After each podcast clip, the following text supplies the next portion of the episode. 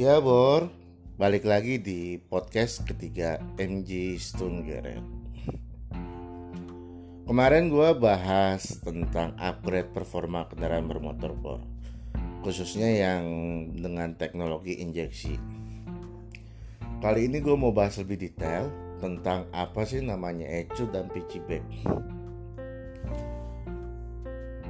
Gue ke ECU, ECU aftermarket karena kendaraan bermotor yang diproduksi massal khususnya di Indonesia rata-rata hampir semuanya deh ECU-nya itu di lock yang nggak bisa di adjust artinya variabel mappingannya nggak bisa kita rubah. Kecuali bisa di unlock tapi itu nggak semua ECU bisa. Dan nggak semua orang bisa juga. Simpelnya lu harus ganti ECU yang segemblok sekotak itu PNP atau lu bisa pakai PG tapi nggak semua kendaraan yang ada di Indonesia ini tuh ECU aftermarketnya ada bor. Paling ya motor-motor yang memang diproduksi massal yang peminatnya banyak. Bagaimana dengan lu yang motornya jarang lu masih bisa pakai alternatif namanya dengan PG balik lagi kalau lu pakai ECO aftermarket lu bisa leluasa bor. Merubahnya contoh kayak Juken, Aracer lu bisa merubah adjust fullnya bahan bakarnya di tiap rentang RPM tiap rentang bukaan TPS lu bisa juga setting pengapiannya dari lu mau majuin berapa derajat lu mundurin berapa derajat. Lu bisa open limiternya artinya RPM kendaraan lu tuh udah nggak di limit lagi. Masih banyak lagi bor. Kalau lu ganti dengan ECU aftermarket. Stop dulu sampai di situ bor. Nah balik lagi dengan motor lu yang jarang-jarang ini ya otomatis mau nggak mau ketika lu mau upgrade performa setelah lu ganti knalpot racing biar nggak beletak-beletak lu harus pakai PG bag. PG bag ini banyak banget buat dari yang produk lokal sampai yang masih impor. Lu bisa lihat ada cetak power speed spark ecotech rapid bag bazas dan lain-lainnya bor.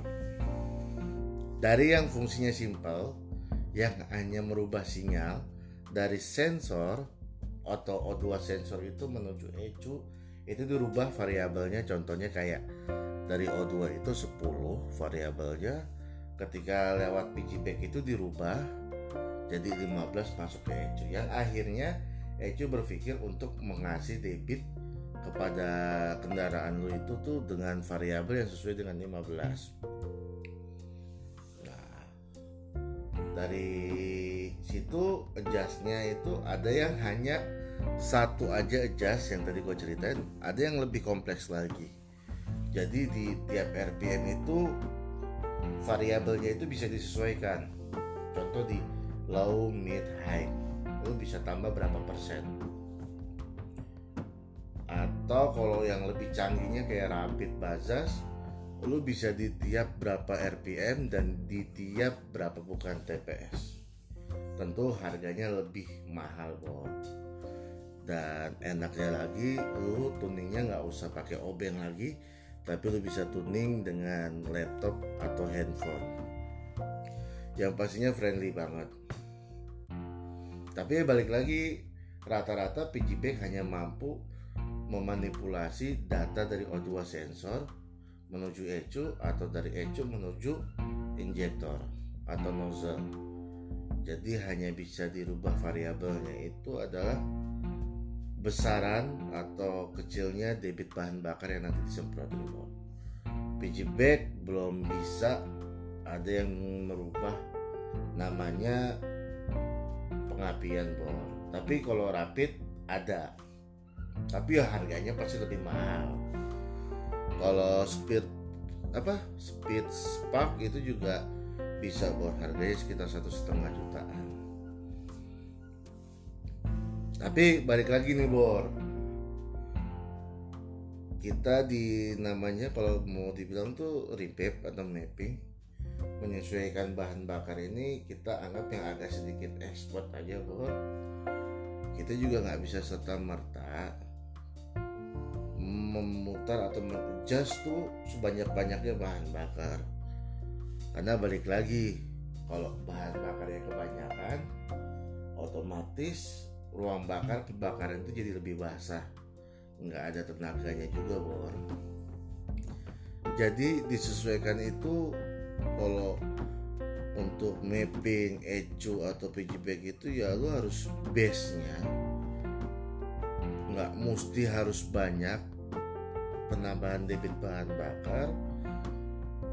Yang penting tuh sesuai bor. Jadi campuran antara udara dan bahan bakar itu tuh sesuai banget. Yang akhirnya ledakannya pun maksimal. Yang memberikan power itu jadi lebih nendang. Apalagi kalau eco aftermarket lu sedikit majuin pengapiannya jadi pas banget TMA itu busi meledak hmm, jos banget por tapi ingat untuk mesin standar ketika lu udah upgrade knalpot racing dan lu kasih ecu standalone atau aftermarket lu kan bisa tuh open limiter. Tapi gua sarankan tidak serta merta limiternya itu lu open semaksimal mungkin karena balik lagi mesin lu standar. Durability dari part yang ada di mesin itu nggak sampai atau mungkin belum mampu untuk RPM yang lu open itu 16.000 itu. Yang akhirnya noken lu klep lu bisa floating noken lu bisa ah pokoknya akhirnya jadinya jebol di mesin lu karena per klepnya lah atau apanya. Gue sarankan kalau lu edge aftermarket pakai Juken atau Areser cukup lu naikin tuh anggap dari 12.500 limiternya ya lu buka jadi 13.000 atau 13.500 selebihnya gue nggak merekomendasikan bor nah itu dia. Setelah itu kan lu bisa bore up lu ganti per klepnya klepnya nekennya ya panjang lah bor. Saat ini kita bahas adalah di ecu atau pitch segitu aja dulu sih Bor. Pembahasan gua tentang ecu dan biji mungkin kalau masih ada pertanyaan lo bisa DM atau komen di Instagram MG Tenggeret di situ juga ada nomor gua. Kita bisa tanya-tanya. Selama gua masih mampu dan paham menjawabnya gua pasti akan lakukan Bor penutup kalau ada keterangan gue yang salah atau belum tepat penyampaiannya juga belum jelas.